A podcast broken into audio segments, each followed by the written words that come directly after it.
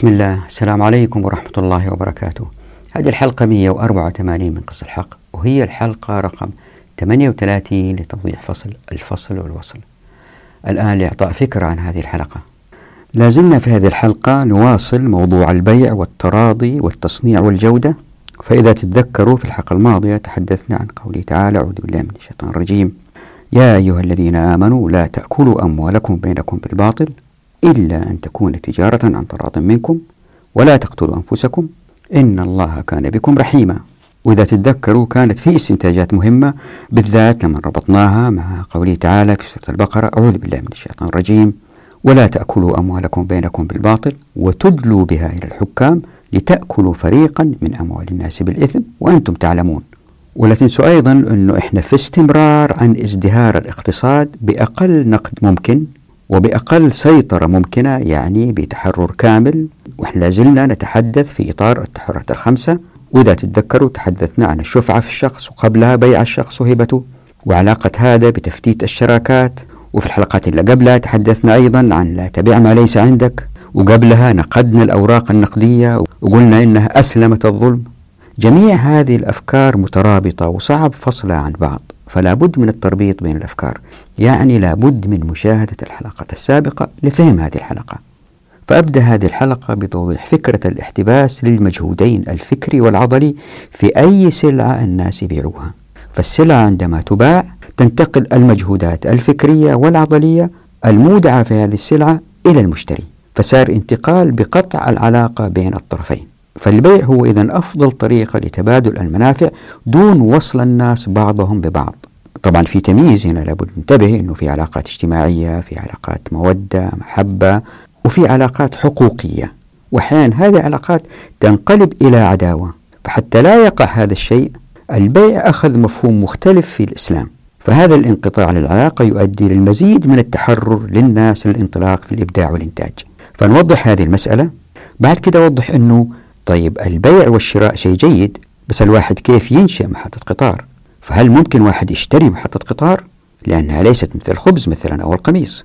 فنتحدث عن الاستصناع. لاحظوا أنه في فرق بين التصنيع والاستصناع وكلكم عارفين هذا الشيء طبعا. التصنيع أنه الواحد يروح يشتري حاجة من السوق مصنوعة في مصنع بعيد وهو يشتريها من تاجر. الاستصناع هو يحصل على هذه السلعة من مصنع يقول له أصنع لي مثلا دراجة هوائية بهذه المواصفات بدال ما يشتري دراجة هوائية جاهزة من مكان استصنعها فأبين الاستصناع نوعين شيء بالمواد وشيء من غير مواد. فنوضح العلاقة بين الاستصناع وحديث الرسول صلى الله عليه وسلم لا تبع ما ليس عندك لأن الاستصناع شراء لشيء معدوم. فوضح الاستصناع شرعا وما ذهب إليه الأحناف من جهة وباقي المذاهب والذين اعتبروه كعقد يشبه السلم. فأنوه على أنه كان هم الفقهاء لجواز الاستصناع هو وجود الأعراف في حالة ظهور الخلاف بين الطرفين وذلك للرجوع للأعراف لحل هذا الخلاف. فنمر على عدة نصوص لتوضيح هذه المسألة واللي منها نستنتج أنه العرف التصنيعي كان هو المحك الأهم للفقهاء لجواز أو عدم جواز الاستصناع. يعني مثلا إذا كان واحد قال لي محل يبيع بلاطات أرضية أريد بلاطات بهذا التصميم بهذه الألوان لكن من هذه المادة هل هذا البلاط موجود منه في السوق؟ لكن بمقاسات مختلفة أو يمكن ألوان مختلفة هل هو موجود كعرف أو غير موجود؟ بناء على هذا المحك المهم نلحظ جواز أو عدم جواز الاستصناع في أقوال الفقهاء. ونلاحظ أيضا من هذه النصوص أنه أحيانا يظهر خلاف في الاستصناع ويصعب حله لأنه لا توجد الأعراف. بالإضافة إلى عدم ظهور الأعراف أحيانا يظهر سوء فهم. فمثلا واحد يقول للثاني خيط لي بهذا القماش قميص ويروح ولسبب ما ينسى الخياط من كثرة العمل اللي عنده فيروح خيط له سروال فما الذي يحدث؟ وبالذات إذا كان هذه الفكرة طورناها الأيام الحالية إلا فيها أشياء معقدة جدا تحتاج إلى الكثير من التوضيح حتى لا يقع الخلاف بين الأطراف. وأفضل مثال على كذا بناء منزل. في كثير من الحالات يظهر خلاف بين المالك للمنزل والمقاول الذي يبنيه. يقول له أنا قلت لك البلاط يكون من نوع كذا وكذا. هذاك يقول له نعم أنا جبت لك البلاط من نوع كذا وكذا. يقول له بس أنت وجدت الأرخص إلا استوردته من الصين مثلا ولم تستورده من إيطاليا مثلا. وهكذا يدخلوا في الكثير من المشاكل. يعني لدينا ثلاثة مواقف من الاستصناع. الأول هو عدم الجواز لأنه بيع ما ليس عند الفرد. بالرجوع لحديث الرسول صلى الله عليه وسلم لا تبع ما ليس عندك. الموقف الثاني الجواز في حال وجود أعراف عن مواصفات السلعة. الآن في الموقف الأول في عدم الجواز تنقطع العلاقة بين المنتج أو البائع للسلعة والمشتري.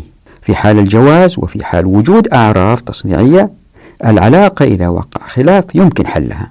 لكن الموقف الثالث والذي تجيزه الأنظمة الوضعية هو أنه طالما كان في اتفاق بين الطرفين فالاتفاق بينهم يعتبر مقبول لأنه هذا شأنهم وبالتالي قد تظهر الكثير من المشاكل لأن الطرفين موصولين ببنود فيها نوع من الإبهام وكل واحد يفسر هذا الإبهام في صالحه. يعني هدف هذه الحلقة والقادمتين هو أن الأفضل للمجتمع هو الموقف الأول والذي لا يجيز الاستصناع ثم الموقف الثاني والذي يجيزه إن كان هنالك أعراف تصنيعية أما الثالث وكما سيأتي إن شاء الله فهو آفة يجب الخلاص منها. هنا يظهر سؤال هذا الكلام عن منع الاستصناع ما يؤدي إلى الدفع للتصنيع هذا معقول في الأشياء السهلة مثل الخبز مثل المشروبات الغازية وما إلى ذلك لكن الواحد كيف يشتري مطار؟ فلا بد من ظهور الاستصناع لهذه المنشآت الكبيرة أو الأعيان الكبيرة. للإجابة على هذه المسألة أوضح بعض المسلمات عن التصنيع والتكلفة ومسلمة أخرى عن تحسين المنتجات كيف تأتي؟ ومسلمة ثالثة هو أنه الشراء ما هو إلا تصويت للمنتج أنه الناس راضين فيه عشان كده بيشتروه.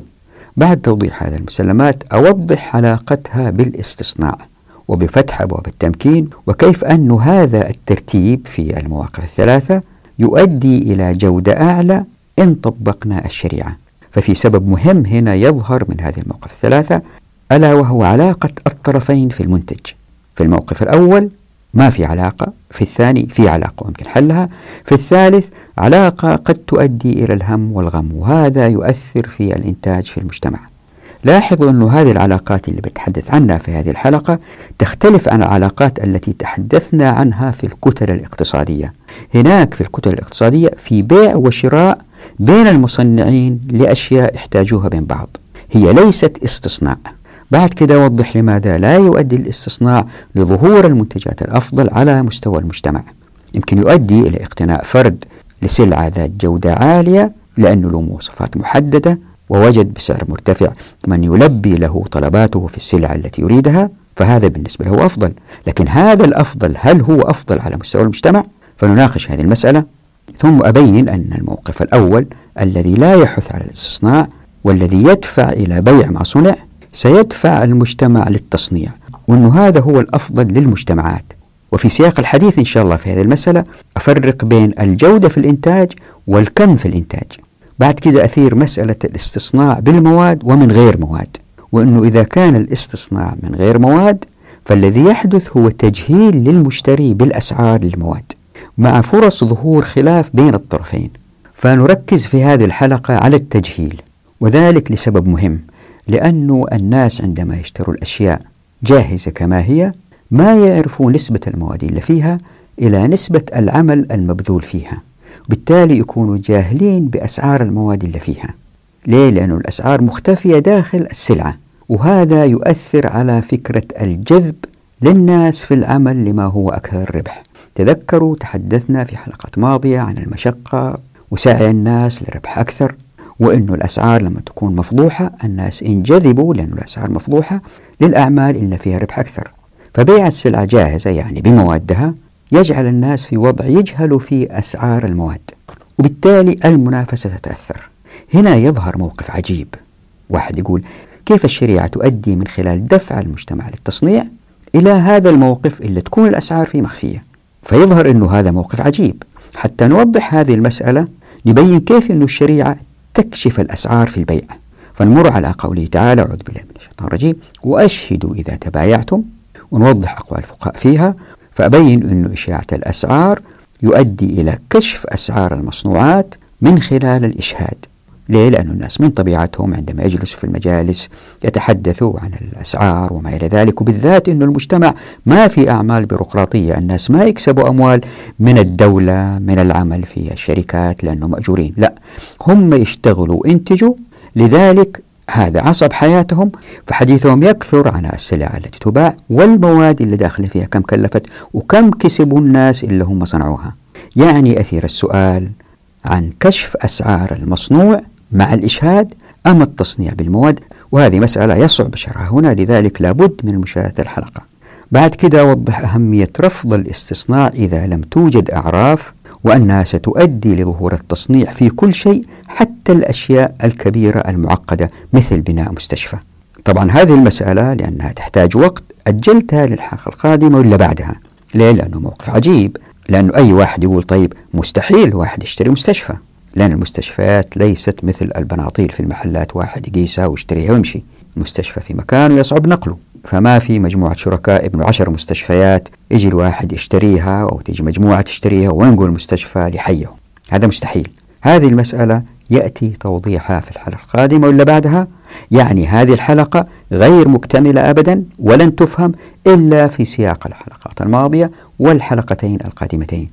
لذلك أقترح على بعض المشاهدين أنهم بعد مشاهدة هذه المقدمة ما يشاهدوا هذه الحلقة وانتظروا إلى الحلقتين القادمتين حتى ينزلوا بعدين يشوفوهم مع بعض. والآن إلى التوضيح. آية سورة النساء فيها فكرة محورية ألا وهي الاحتباس. كل سلعة تباع تحتبس داخلها مجهود فكري ومجهود عضلي. فإذا نظرنا إلى المنتجات مثلا الطائرة هي عبارة عن أجزاء مركبة لمهارات ومواد مختلفة. يعني مثلا محرك الطائرة في معرفة محتبسة فيه. زائد مواد محتبسة فيه يعني فيها مجهود فكري ومجهود عضلي. المجهود العضلي لأنه إحنا بنجيب المواد من الطبيعة بنصقلها وما إلى ذلك ألين تصير منتج. والمجهود الفكري هي عملية استخراج هذه المواد صقلها زراعتها معالجة المواد الكيماوية إلا يكون فإذا نظرنا إلى أي عنصر في البيئة أنتج بني آدم نجد أنه مركب من أجزاء وهذه الأجزاء كل واحدة سواء هذه الأجزاء كيف تركب مع بعض تحتاج نوع المعرفة أو هذه الأجزاء كل واحدة في ذاتها كيف أتت إلى هذا المنتج؟ خلينا نقول مثلا قطار. هذا القطار فيه نظم كهربائية نظم ميكانيكية وكل واحدة مركبة من قطع. كل هذه القطع تجسد في ذاتها معرفة زائد مواد. وهذول الاثنين فيهم مجهود فكري وفيهم مجهود عضلي فاللي بيصير إنه لما الناس يبيعوا ويشتروا هذا المجهود الفكري والعضلي ينتقل مباشرة من البائع إلى المشتري. وعندما ينتقل اللي بيصير إنه الناس اللي بيشتروا لأنه إلا باع ما يقدر يشرط يقول لهم والله تستخدموها كذا أو كذا أو ما تقدروا تفكوا اسرارها وتستخدموا أسرارها مرة أخرى ما يقدر يقول الكلام هذا.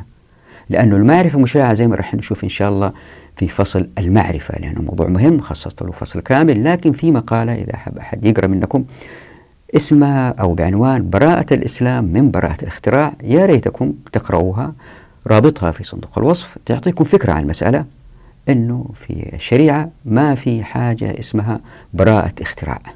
طبعا معظمكم راح ينصدم من هذه العبارة ويقول أوه كيف الناس كيف يتقدموا؟ التبريرات هناك في المقالة إن شاء الله بإذن الله. فاللي بيصير أنه أي قطعة تباع تنتقل لجهة أخرى لزبون آخر لمنطقة أخرى لمدينة بعيدة. اللي هناك يقدروا يفككوها يفهموا أسرار صناعتها. وبكده تتحسن المعرفة من مكان لآخر من جيل لجيل. مسألة أخرى أيضا مهمة للجودة بالإضافة إلى انتقال المعرفة هو أنه البيع بالتراضي يؤدي إلى انتقال المنفعة وانتقال المعرفة. زائد انقطاع العلاقة مباشرة بين الطرفين. يعني الواحد لما يشتري حاجة هات وخذ يأخذ البضاعة ويمشي أو يستلم البضاعة في منطقته ويمشي. وعلاقته مع السابق في الغالب تكون انقطعت نهائيا. يمكن في علاقات صحبة وما نعرف إيش لكن ليست علاقات قانونية. فالواحد إذا راح السوق وشاف قميص عند الخياط واشترى هو رضي بالقميص وذاك رضي بالسعر انتهى الموضوع. لكن إذا كان قال له خيط لي قميص على مقاسي. هنا يمكن تبدأ العلاقات بين الطرفين. أحيانا يمكن تتوتر أحيانا يرضوا. يعني ظهرت علاقة بين طرفين. قد تكون حميدة وقد لا تكون حميدة. فيقول له والله أبغى القماش من هذا النوع أبغى الخياطة بهذا النوع. ودقت الخياطة كذا بعدين لما يجي يستلم القميص يجد أنه آه ما هو داخل على مزاجه الخياطة ما هي مستقيمة بتميل شمال يمين كذا أحيانا الجيب ما حط له هو في المكان المناسب فوق تحت. فتبدأ تظهر خلافات بينهم.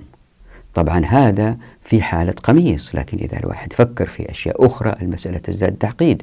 مثلا آه، جماعة مستثمرة تريد بناء مستشفى وتجيب شركة مقاولات حتى تبني لهم المستشفى. يدخلوا في آلاف الرسومات التنفيذية. اللي هي كيف العمود يكون كيف سماكته كيف أقصد طوله في عرضه كمية الحديد اللي فيه ومين يشيك كمية الحديد هذه مضبوطة ولا لا نحتاج مهندسين يشرفوا أنواع البلاط ألوان السيراميك مئات الرسومات اللي توضح المواصفات. يعني مجال ظهور الخلاف كبير جدا عندما تكون المسألة ليست بيع وشراء. هات وخذ يعني تيجي مجموعة تشوف مستشفى تشتريه تشتريه وخلاص انتهت العلاقة بين الطرفين. بس واحد يقول لي الآن طيب كيف يمكن تصير الحياة في واقعنا المعاصر بهذه المستشفيات اللي نبغى نبنيها المطارات اللي نبغى نبنيها؟ يعني المطارات ما هي حاجة واحد يروح يشتريها من البقالة زي البيبسي ولا زي الكوكاكولا لا. المطار شيء كبير وما في شركات تبني مطارات بالعشرات واحد يختار منها. لا هي في موقع محدد ما يمكن ينقلوها مكان لآخر. ما هي زي المستلزمات اليومية. ناهيكم عن الأشياء الصغيرة اللي تحتاج إلى نوع من المقاولات اللي هي تؤدي إلى نوع من العلاقة المستمرة بين الطرفين واحد يبغى يسوي حفل زواج مثلا بيستأجر مكان بيستأجر ناس يمكن يجهزوا له ذلك المكان يزينوا له هو يسووا له أكل ما نعرف إيش. كل هذه تتطلب مسائل فيها نوع من العلاقة المتصلة بين الطرفين إلا يمكن تؤدي إلى الوفاق أو الشد. خلينا أوضح. لقد عرف الاستصناع بأنه طلب من المشتري للبائع بأن يصنع له سلعة وبمواصفات محددة كأن يطلب من الخياط أن يخيط له ثوبة. وهناك احتمالات عدة منها أن تكون المواد الخام من المشتري ومنها أنها من الصانع ومنها من هذا وذاك بناء على الاتفاق بينهم. وزي ما هو واضح فإن هذا شرعا قد لا يكون جائز لأنه بيع ما ليس عند الصانع. وقد نهى الرسول صلى الله عليه وسلم عن هذا البيع زي ما مر بنا في حلقة سابقة. لكن معظم الفقهاء أجازوه. بحجة حاجة الناس له.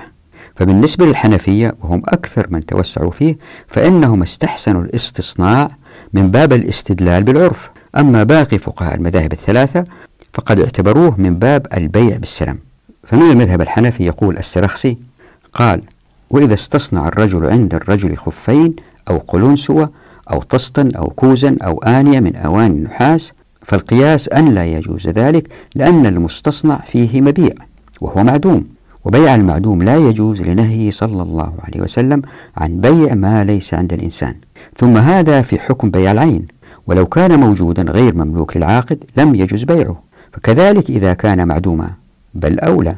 ولكننا نقول نحن تركنا القياس لتعامل الناس في ذلك فإنهم تعاملوه من لدن رسول الله صلى الله عليه وسلم إلى يومنا هذا من غير نكير منكر. وتعامل الناس من غير نكير أصل من الأصول كبير لقوله صلى الله عليه وسلم ما رآه المسلمون حسنا فهو عند الله حسن. وقال صلى الله عليه وسلم لا تجتمع أمتي على ضلالة. قال النووي وفيه دليل لكون الإجماع حجة وهو صح ما يستدل به له من الحديث. وأما حديث لا تجتمع أمتي على ضلالة فضعيف.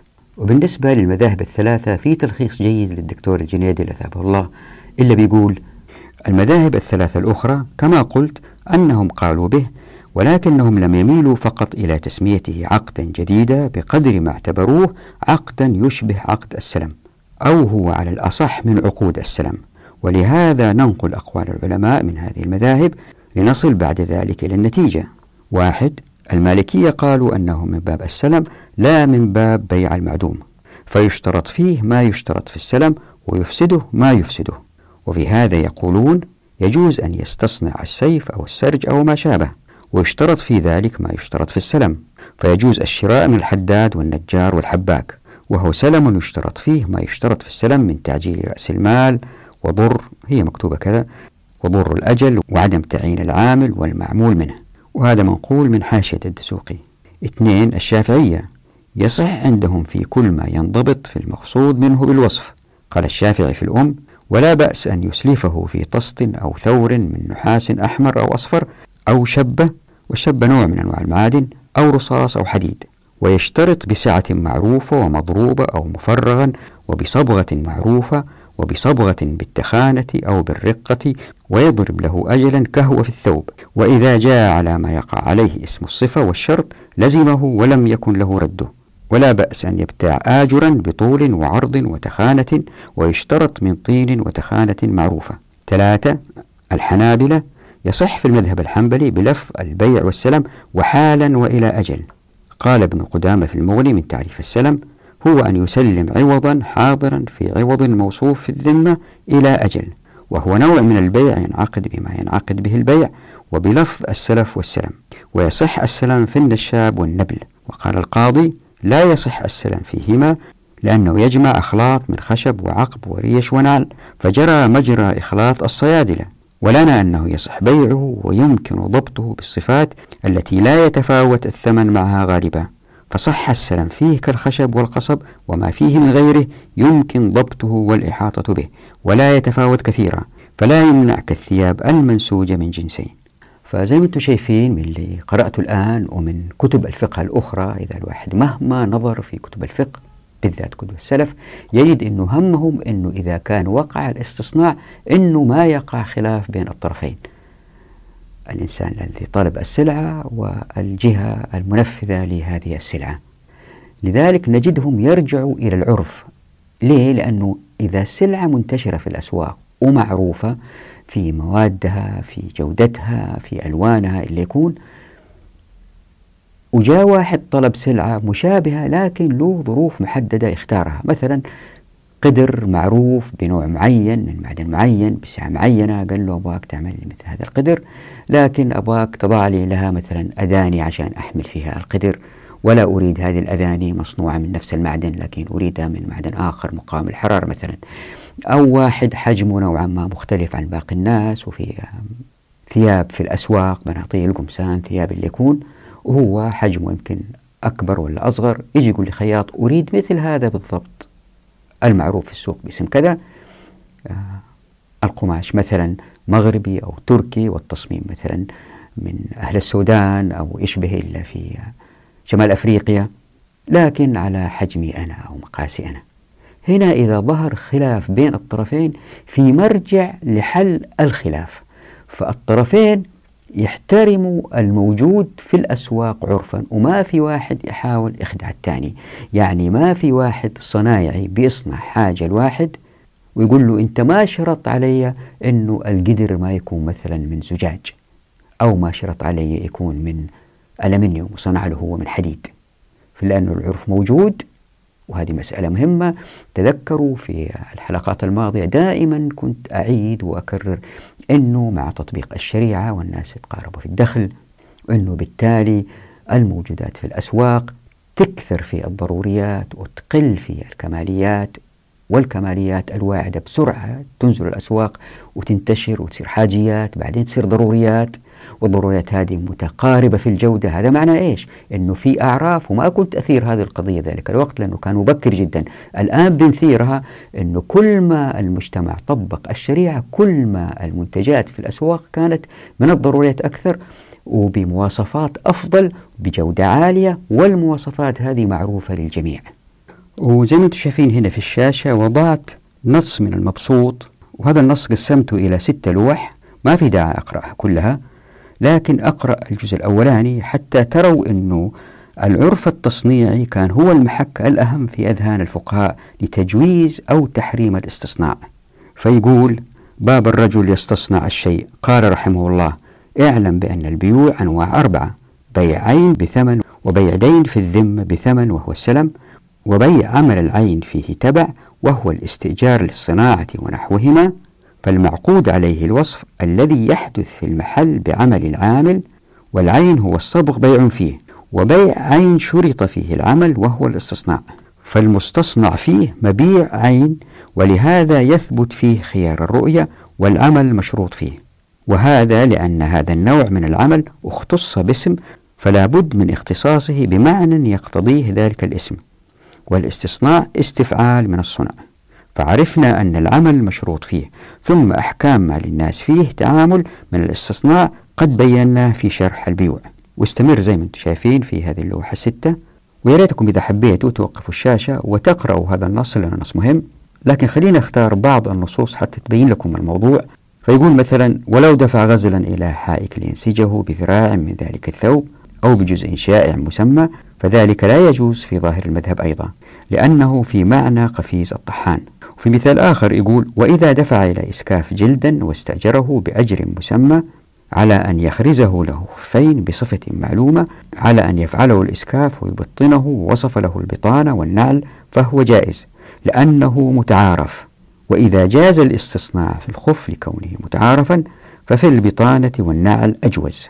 ويقول في موضع آخر مثلا فكذلك في مسألة الثوب وإن خاطه سروالا فهو في أصل الخياطة موافق وفي الهيئة مخالف. فإن قال رب الثوب أمرتك بقميص وقال الخياط أمرتني بقباء.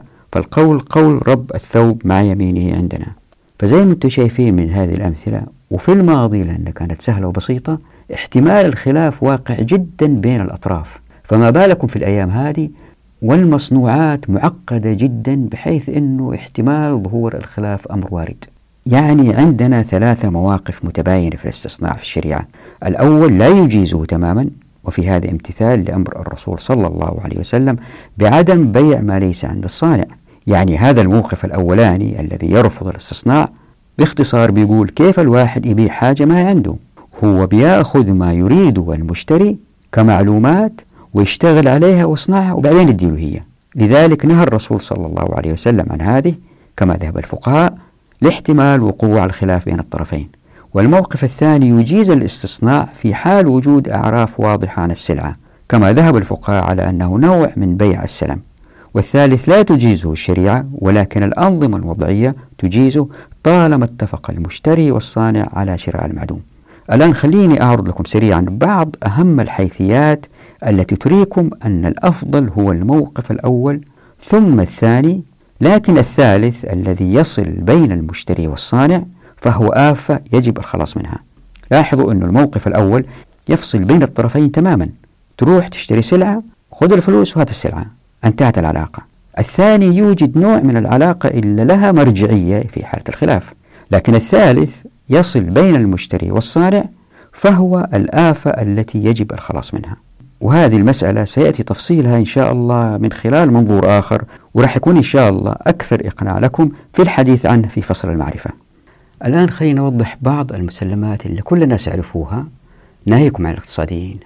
المسلمة الأولى هي أنه البضائع عادة عندما تصنع تكون أقل تكلفة لأنه في خط إنتاج ولأنه في تركيز ولأنه ما في تدخلات للطلبات. يعني الواحد لما يختار سيارة يقول لهم أبغى لون الباب كذا ولا أبغى الكرسي كذا ولا كذا تزيد التكلفة.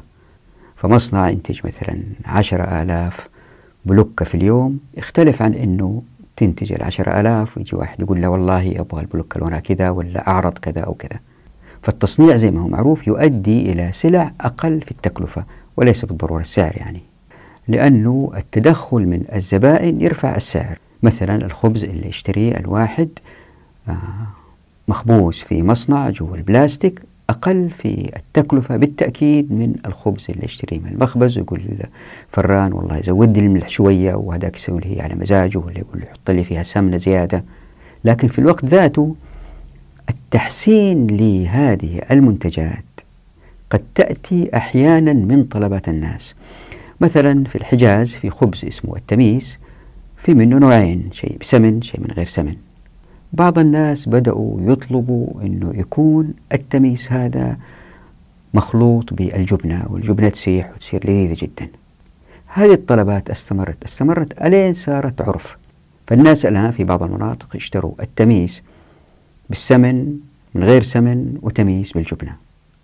هنا في تطوير أتى من دفع الناس للإنتاج. في تطوير آخر زي ما أنتم عارفين وهي مسلمة أيضا تأتي من الشركات التي تريد أن تربح فتأتي بإبداعات جديدة. وأفضل مثال على كذا جوال أبل. كان في الأول قبلها جوال نوكيا هو اللي ضارب. جاءت أبل عملته باللمس. أتت سامسونج وعملت تحسينات أدت إلى تخفيض السعر ولكن ليس بالضرورة بالجودة مثل أبل. فصنعت جوالات زي ما أنتم عارفين ويمكن أكثركم يستخدمها. هي باللمس لكن أقل في التكلفة من أبل. يعني في دائما تجديد يأتي من الشركات التي تدفع للأمام. فالجودة الأعلى والإبداعية قد تأتي للمنتجات من دفع الناس لطلباتهم أو من المبتكرين المنتجين دائما. جميع هذه مسلمات معروفة للجميع. مسلمة أيضا مهمة هي أنه المنتجين ما يكسبوا إلا بانتشار منتجاتهم. فالناس عندما يشتروا أو يحجموا عن الشراء هم بيصوتوا للمنتج. لما يشتروا أكثر إذا هذا منتج أفضل. طيب إيش الجديد في هذا الموضوع؟ هذا شيء معروف. المهم في موضوعنا هو أنه إن طبقنا الشريعة وكانت أبواب التبكير مفتوحة في الموارد والموافقة المعرفة والبيع عن تراض زي ما شفنا في الحلقة الماضية وأنه لا تأكلوا أموالكم بينكم الباطل وأنه حتى الخدمات هي تجارة وكل شيء تجارة بالتالي ما في وسيلة للعيش إلا بالكسب والكسب ما يأتي إلا بالعمل. يعني الناس كلهم اشتغلوا وانتجوا. لما يكثروا الناس اللي اشتغلوا وانتجوا ولا أنه المعرفة تنتقل من مكان لآخر بانتقال السلع لأنه ما في براءة اختراع براءة ابتكار هذا كله ما في. إلا بيصير أنه الناس من كثرة الإنتاج وكثرة الانتقال في الكرة الأرضية لمكان مختلفة لأنه ما في منع للسفر زي ما شفنا في ابن السبيل ولأنه ما في أنظمة وقوانين تحدهم غير أنهم يضروا البيئة. يتقارب الناس في الدخل ويتنافسوا في الإنتاج وتزداد المنتجات جودة وكفاءة. يعني اللي بتسويه الشريعة بتفتح المجال لمنافسة أعلى بين المنتجين ولأنه عددهم أكثر لأنه ما في بيروقراطية إلا بيصير أنه المنتجات تزداد جودة مع مرور الزمن وتزداد تقارب في الجودة. ليه؟ لأن الناس متقاربين في الدخل. وهنا لابد نربط بالتحررات الخمسة التي تحدثنا عنها في حلقات ماضية بالإضافة لهذه التحررات الخمسة مع البيع بالتراضي وإن هي السبيل الأهم إذا ما كان الأوحد للكسب. طبعا الناس اللي يكسبوا يعطوا أموالهم لغيرهم إذا حبوا واحد يعطي أبوه واحد أمه واحد أخوه. لكن الأصل المال يأتي من العمل وبالكسب ولأن الخدمات أيضا هي آه، تجارة. بالتالي الكل ينتج في ظل التحررات الخمسة وأنه موارد الكرة الأرضية لن تنضب. ليه؟ لأنه الناس ما يقدروا يلوثوا الكرة الأرضية لأنه في حديث لا ضرر ولا ضرار وهذه تحدثنا عنها سابقا والفصل يأتي اسمه فصل الموافقات. ما يقدر واحد يسوي مصنع يلوث وأساسا لو فكر يسوي هو بيلوث نفسه هذه مسائل تحدثنا عنها سابقا. فإلا بيصير أنه المنافسة الشديدة بين العدد الأكثر من الناس يؤدي إلى رفع الجودة باستمرار من غير تلويث للكرة الأرضية. يعني بربط المسائل السابقة الآن حتى نصل إلى نقطة أنه البيع بتراضي الذي يؤدي إلى نقل المعرفة زائد قطع العلاقة التي يمكن أن تقع بين الناس وتؤدي إلى مشاكل قانونية. هذه تنتفي مع تطبيق الشريعة. طيب الآن يظهر سؤال. لماذا لا يؤدي الاستصناع لظهور المنتجات الأفضل؟ لاحظوا قلت استصناع وليس تصنيع.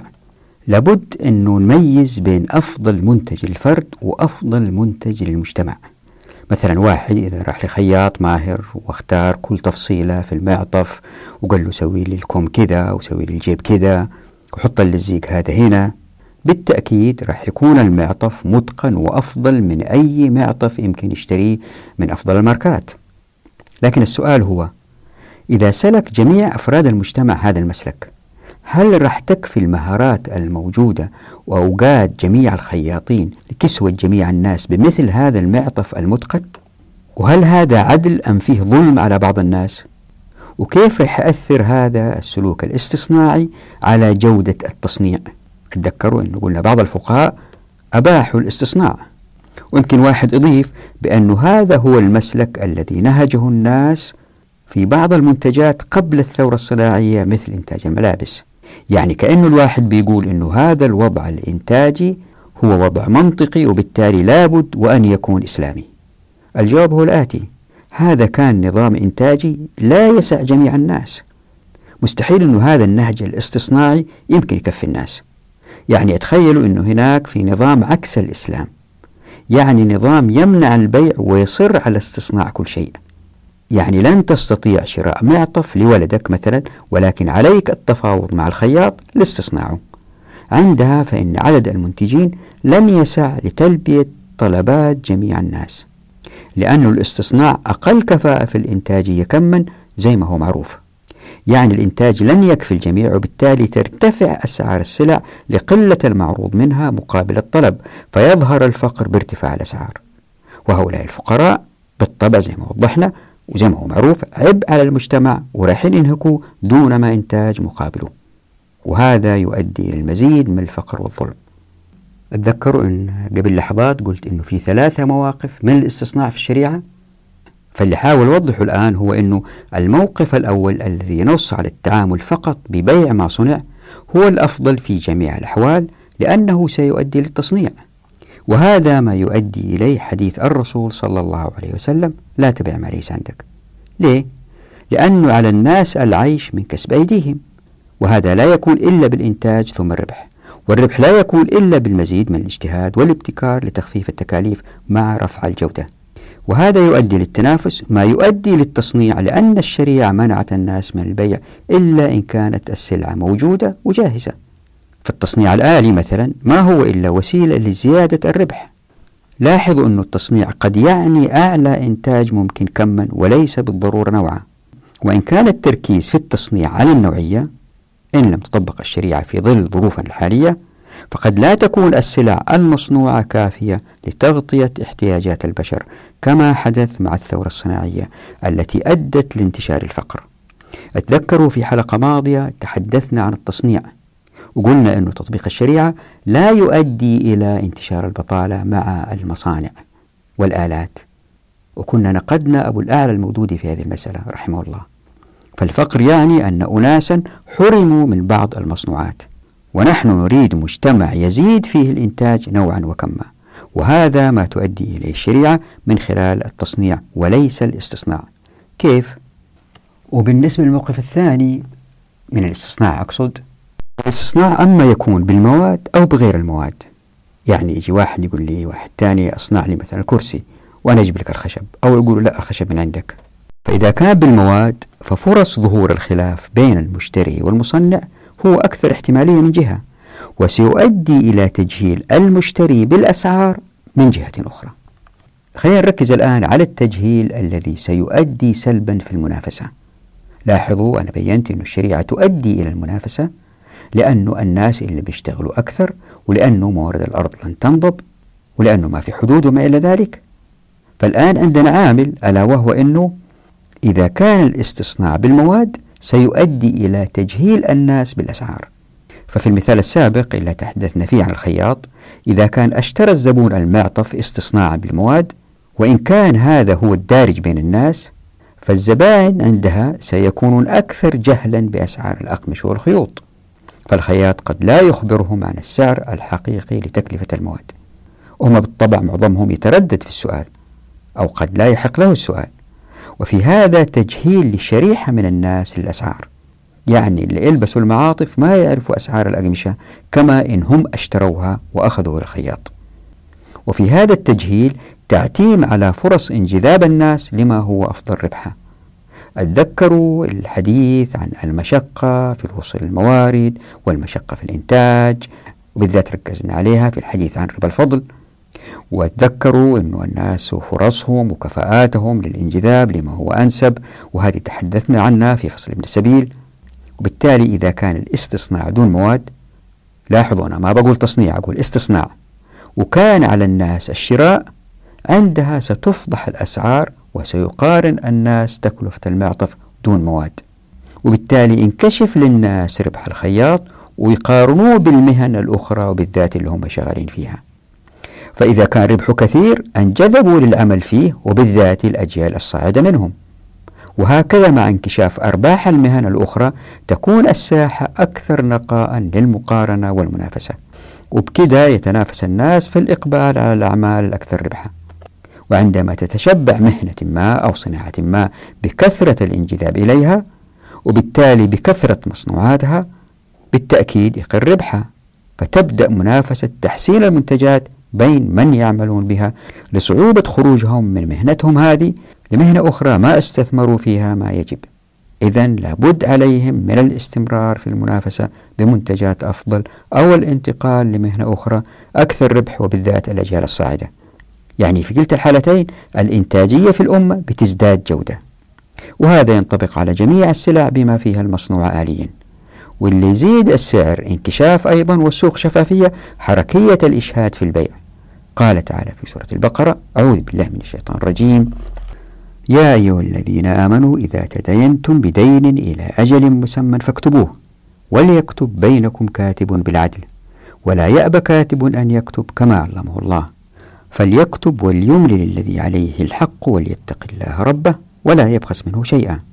فإن كان الذي عليه الحق سفيها أو ضعيفا أو لا يستطيع أن يمل هو فليملل وليه بالعدل.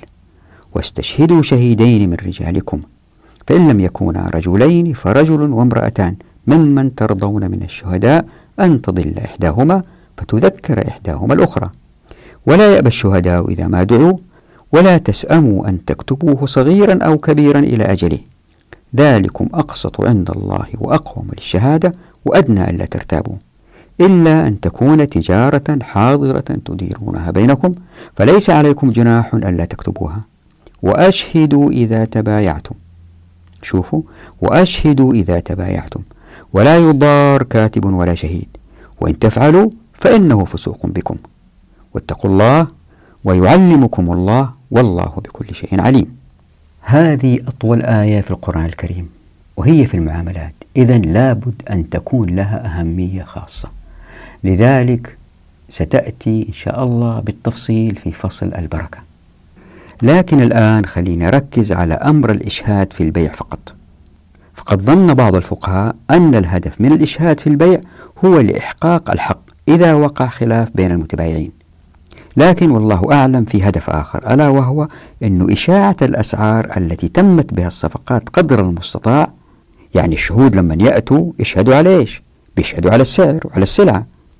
فإن علمها الشهود وتحدثوا بها بين الناس وهذا وضع طبيعي جدا الناس لما يروحوا يجلسوا في المجالس يتكلموا فلان اشترى كذا فلان اشترى كذا. ولأنه المجتمع كله شغال في الإنتاج وفي المقارنة. راح يبدأوا الناس بالحديث في هذه الأسعار ويقارنوا بين الأسعار وبالتالي تفضح الأسعار أكثر وأكثر لجميع الناس. أتذكر أنه هذه من الأشياء التي ركز عليها الاقتصادي المعروف هايك. قلنا أشهر اثنين في الاقتصاد في العالم الغربي هم هايك وكينز. وهايك هذا أخذ جائزة نوبل. وكان دائما يركز أن الإشارات التي ترسلها الأسعار للمنتجين ستزيد المنافسة في السوق عدلا ونقاء كلما كانت الإشارات أكثر دقة. ومن جهة ثانية فالإشهاد حماية للمستهلكين. فالتجار رايحين يترددوا ألف مرة في غش الزبائن لأنهم يعرفوا أنه في شهود وأنه أحد الشهود قد يفهم في الأسعار فيفتضح أمر التاجر. الشاهد امسك اللي اشترى السلعة يقول له ليش اشتريت من هذا الغشاش؟ لذا سيكون التاجر منطقيا في ربحه وتنتفي الأرباح الفاحشة والتي قد تؤدي إلى ظهور أفراد بيعيشوا بترف ما يقابل إنتاجهم. ما قد يؤدي لفسادهم لتفرغهم وذكرنا في حلقات ماضية العلاقة بين الفساد والتفرغ أما إن كانت السلعة جديدة على السوق وكان ربحها كبير في بادئ الأمر بسبب ندرتها طبعا عندها فإن الصناع الآخرين سينجذبون لإنتاج نفس المنتج المربح لندرته. وبكده يقل سعره. شفتوا الحكمة من الإشهاد؟ فمع كل الصفقات المعتبرة مثل بيع دار أو سيارة أو قطعة أثاث مع كل هذه الصفقات في شهود وهؤلاء الشهود يكشفوا الأسعار. أما محقرات المستهلكات كتلك اللي يستخدمها الناس كل يوم مثل الخبز واللي شاع سعرها وتباع بالتعاطي فهي مسألة خلافية بين الفقهاء في ضرورة الإشهاد عليها. وهذه سيأتي توضيحها إن شاء الله في فصل البركة بإذن الله. خلينا نقرأ اللي قاله القرطبي في الفائدة 49 من الآية. قال الطبري معناه أشهدوا على صغير ذلك وكبيره واختلف الناس هل ذلك على الوجوب أو الندب. فقال أبو موسى الأشعري وابن عمر والضحاك وسعيد بن المسيب وجابر بن زيد ومجاهد وداود بن علي وابنه أبو بكر هو على الوجوب ومن أشدهم في ذلك عطاء. قال أشهد إذا بعت وإذا اشتريت بدرهم أو نصف درهم أو ثلث درهم أو أقل من ذلك. فإن الله عز وجل يقول يا أيها الذين آمنوا إذا تداينتم بدين إلى أجل مسمى فاكتبوه. وعن إبراهيم قال أشهد إذا بعت وإذا اشتريت ولو دسدجة بقل. وممن كان يذهب إلى هذا ويرجحه الطبري. وقال لا يحل لمسلم إذا باع وإذا اشترى إلا أن يشهد. وإلا كان مخالفا كتاب الله عز وجل. وكذا إن كان إلى أجل فعليه أن يكتب ويشهد إن وجد كاتبا. وذهب الشعبي والحسن إلى أن ذلك على الندب والإرشاد لا على الحتم. ويحكى أن هذا قول مالك والشافعي وأصحاب الرأي. وزعم ابن العربي أن هذا قول الكافة. قال وهو الصحيح. ولم يحكى عن أحد ممن قال بالوجوب إلا الضحاك. قال وقد باع النبي صلى الله عليه وسلم وكتب. قال ونسخة كتابه. بسم الله الرحمن الرحيم. هذا ما اشترى العداء بن خالد بن هوذة من محمد صلى الله عليه وسلم. اشترى منه عبدا أو أما لا داء ولا غائلة ولا خبثة بيع المسلم المسلم. وقد باع ولم يشهد واشترى ورهن درعه عند يهودي ولم يشهد. ولو كان الإشهاد أمرا واجبا لوجب مع الرهن لخوف المنازعة. قلت قد ذكرنا الوجوب عن غير الضحاك. وحديث العداء هذا أخرجه الدار قطني وأبو داود وكان إسلامه بعد الفتح وحنين. وهو القائل قاتلنا رسول الله صلى الله عليه وسلم يوم حنين فلم يظهرنا الله ولم ينصرنا. ثم أسلم فحسن إسلامه. ذكره أبو عمر وذكر حديثه هذا. وقال في آخره قال الأصمعي سألت سعيد بن أبي عروبة عن الغائلة فقال الإباق والسرقة والزنا. وسألته عن الخبثة فقال بيع أهل عهد المسلمين. وقال الإمام أبو محمد بن عطية والوجوب في ذلك قلق. أما في الدقائق فصعب شاق. وأما ما كثر فربما يقصد التاجر الاستئلاف بترك الإشهاد. وقد يكون عادة في بعض البلاد. وقد يستحي من العالم والرجل الكبير الموقر فلا يشهد عليه. فيدخل ذلك كله في الائتمان ويبقى الأمر بالإشهاد ندبا لما فيه من المصلحة في الأغلب ما لم يقع عذر يمنع منه كما ذكرنا. وهنا زي ما شايفين وضعت في الشاشة في خمسة لوح اللي قالوا ابن كثير في تفسير الجزء الأخير من الآية يعني في قوله تعالى أعوذ بالله من الشيطان الرجيم إلا أن تكون تجارة حاضرة تديرونها بينكم فليس عليكم جناح ألا تكتبوها وأشهدوا إذا تبايعتم. ولا يضار كاتب ولا شهيد. وإن تفعلوا فإنه فسوق بكم. واتقوا الله ويعلمكم الله والله بكل شيء عليم. فاللي حب منكم يوقف الشاشة ويقرأ بينما نستمر في الشرح. يعني المجتمع إذا كان رفض الاستصناع لاحظوا الاستصناع إذا رفض الاستصناع بالمواد وأصر على الإشهاد في البيع راح تكشف الأسعار للكل. وهذا سيؤدي لجذب الناس للأعمال الأكثر ربحا. ما يزيد المنافسة فترتفع الجودة. هنا بعضكم يمكن بالطبع يكون له سؤال مبرر. ألا وهو؟ ولكن بيع السلعة منتهية يخفي أسعار المواد. فمثلا إذا كان واحد اشترى معطف لن نعرف نسبة تكلفة المواد إلى نسبة العمل المستثمر فيه من الخياط.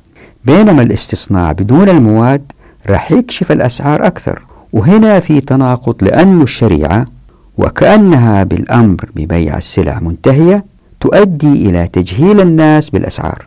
خلينا نوضح. خلينا أول شيء أبين مسلمة أخرى.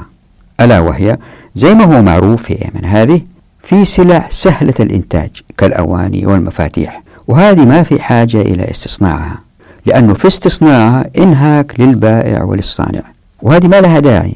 يعني مثلا ليس من المنطق يجي واحد لمصنع جلود يقول له سوي لي حذاء خاص في أنا بمواصفات خاصة. طبعا هذا ممكن وأنا رأيت محل في أوروبا محل يفصل أحذية للشخصيات المهمة. واضح في البترينة أتذكر أظن جزمة الملك فاروق الله يرحمه وكانت رجله كبيرة وفي أحذية أخرى صمموها لناس مشاهير ويمكن ما ناسبتهم فما أخذوها فوضعوها في البترينة نعود الموضوع فإذا كان المشتري شاذ في مقاساته أو كان مريض بداء العظمة ويريد حذاء من جلد لحيوان نادر مثلا ويريد التميز بهذا الحذاء فهذا ممكن يذهب إلى شخص ماهر في هذه الشغلة ويصمم له حذاء. طبعا هذا مع تطبيق الشريعة يخف ليه لأنه الناس يتقاربوا في الدخل. يعني موضوعنا عن الأشياء التي لن يحتاج لها الأفراد إلى تصميمها لأنفسهم ولهم طلبات خاصة فيها مثل مفاتيح زي ما قلت. ويندرج تحت هذا النوع معظم المنتجات سواء المعقدة في تصنيعها كالساعات وأجهزة الحاسب الآلي أو السهلة في الإنتاج كالخبز. وجميع هذه السلع ستصنع من خلال الشراكات إن طبقنا الشريعة. فما في حاجة لاستصناعها لأنه في استصناع كل شيء مشقة على الناس. أتذكروا إلا مر بنا في فصل الشركة عن تجمع الأفراد إلى شراكات. كل شراكة تمثل أكبر عدد ممكن من الشركاء دون ما خلافات بينهم. هذه الجملة كررها مرارا لأنها مهمة. دون خلافات بينهم. عندها فكل جماعة راح تتنافس مع الشراكات الأخرى لصناعة هذه المستهلكات. وبكذا ترتفع الجودة. فزي ما هو ثابت فإن التصنيع هو أقل الوسائل تكلفة في الإنتاج. لاحظوا أن هناك فرق بين التكلفة وسعر البيع. يمكن واحد يشتري خبز من فران بسعر أعلى من خبز خبز آليا وبالتالي أقل تكلفة. لكن يمكن الواحد يشتريه بسعر أعلى من بقالة فخمة. ذلك أن المسافة بين مصنع الخبز والمتجر تتخللها مؤسسات موردة وقد تكون لمتنفذين وتسعى بالطبع للربح فيزداد سعر البيع في البقالة برغم أن التكلفة الفعلية أقل لأنها مصنعة آليا أما ما تشتريه من الفرن فهو مباشر من الفران دون ما وسطاء وتذكر أنه مع تطبيق الشريعة وفتح باب تمكين سيخف عدد الوسطاء بسبب التنافس بين التجار زي ما وضحنا في الحديث عن تحريم بيع ما ليس عند الفرد. وفي سلع ترفض المصانع استصناعها لخطورتها كالأدوية مثلا أو لأن السلعة متقدمة تقنيا بدرجة عالية يصعب معها صنع سلعة واحدة لزبون واحد إلا بتكلفة مرتفعة مثل السيارة الفارهة كما يفعل الأثرياء. إذا تلاحظوا أنهم هم لما يصنعون سيارة خاصة فيهم يأخذوا سيارة أصلية زي روز رويز ويغيروا لهم السقف يغيروا لهم لون الباب يغيروا لهم الدركسون لكن السيارة في جوهرها ما يصمموا سيارة جديدة خاصة فيه إلا نادر. إلا إذا كان دفع سعر مرتفع جدا زي ما بيسووا في اليخوت الفارهة. يصنعوا يخت واحد ما في زيه لهذا الزبون بمبالغ خيالية.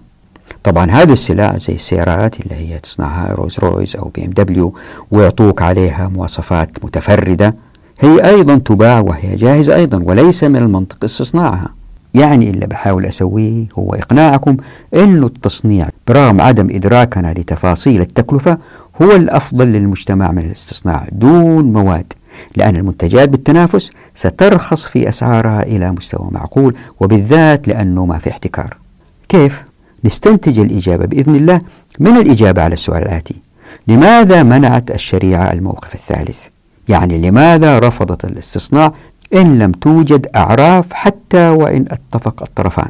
يعني الأيام هذه أي اتفاق بين طرفين بائع ومشتري يعني مصنع ومشتري هي نافذة إذا اتفقوا. بينما في الشريعة لا. والإجابة هي أن رفض الشريعة للاستصناع في حال عدم وجود أعراف كبناء مستشفى استصناعا مثلا قد يؤدي إلى اتصال الطرفين الزبون والصانع. وبطريقة قد تكون منهكة ومؤلمة لهما بسبب الخلافات التي قد تحتد مع العناد بسبب قناعة كل منهما أنه على الحق. كل واحد يقول أنا معي الحق. ليه؟ لأنه في بنود ما اتفقوا عليها. وكل واحد يظن أنه هذا البند المفروض يكون في صالحه. وفي هذا الوضع هم وغم على الأفراد وبالتالي تثبيط كبير للإنتاج يعني المهم لموضوعنا الآن هو أن رفض الاستصناع سيؤدي إلى ظهور التصنيع. وهذا يقع في كل شيء حتى مع هذه المنشآت التي كنا نظن أنها تحتاج للإنجاز بالاستصناع. يعني مثل مستشفى مثل مدرسة يعني بالمقاولة. كيف؟ يمكن لاحظت من السابق أن الإشكالية هي في عقود استصناع ما لا بد من استصناعه مقاولة كبناء المستشفيات أو إنشاء محطات توليد الكهرباء. فهذه كبيرة في حجمها وليست كالملابس أو الآنية وبها يعني هذه المنشآت الكبيرة أجزاء كثيرة مصنعة وبالتالي يصعب بيعها وهي جاهزة كقطعة واحدة كبيع مستشفى مثلا في ظل الظروف الحالية التي لا تطبق الشريعة. فما المتوقع حدوثه إن طبقت الشريعة؟ وكيف سنصل إلى جودة عالية مع هذه المنشآت دون استصناع؟ حتى نجيب على هذه المسألة لابد أن نأخذ مثال وخلينا نقول مثلا المقاولات لأنها من أصعب ما لا يتقبله العقل إن رفض الاستصناع. وهذا موضوع الحلقة القادمة إن شاء الله. نقف هنا نراكم على خير في أمان الله ودعواتكم.